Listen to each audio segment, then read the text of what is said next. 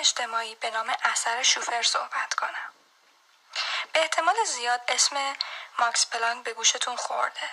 دانشمند فیزیک که در سال 1918 جایزه نوبل می‌گیره. ایشون میاد توی آلمان یک تور برگزار می‌کنه و توی شهرهای مختلف در مورد مکانیک کوانتوم صحبت می‌کنه.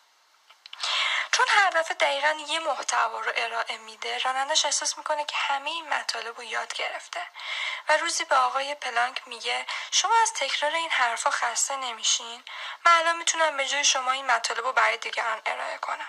می‌خواین در مقصد بعدیمون که شهر مونیخه من سخنرانی کنم و شما لباس منو بپوشین و در جلسه بشینین؟ برای هر دوتامون هم تنوع ایجاد میشه. خب پلانکم قبول می‌کنم شوفر خیلی خوب در جلسه در مورد مکانیک کوانتوم صحبت می‌کنه. شنونده ها خیلی لذت می‌برن. در انتهای جلسه فیزیکدان بلند میشه و سوالی مطرح می‌کنه.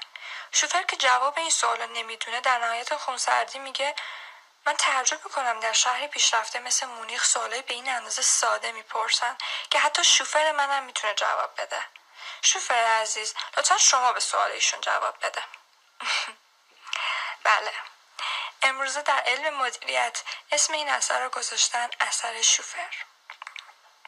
این اثر ناشی از نوعی توهم دانایی که افراد همه چیز دان بیشتر به اون مبتلا میشن.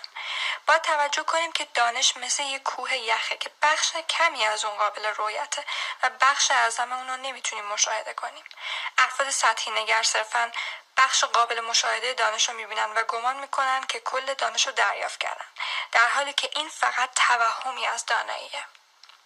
حالا تصور کنین که روال این جلسه ماندگار بشه و شوفرها در مسند دانشمندان و دانشمندان در جایگاه شوفرها قرار بگیرن.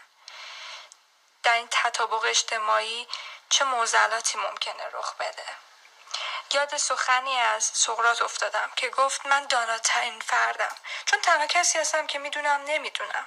در حالی که دیگران هنوز به نادانی خود نیز آگاه نیستن این جهل سقراطی که بعدها به جهل فرهیخته نامگذاری شد درست همون چیزیه که برای تفکر کتابخانی بهش نیازمندیم زیرا نخستین گام در تلاش برای کسب دانایی غلبه بر توهم دانایی است You are listening to Radio Negaresh, a new perspective in the world of media.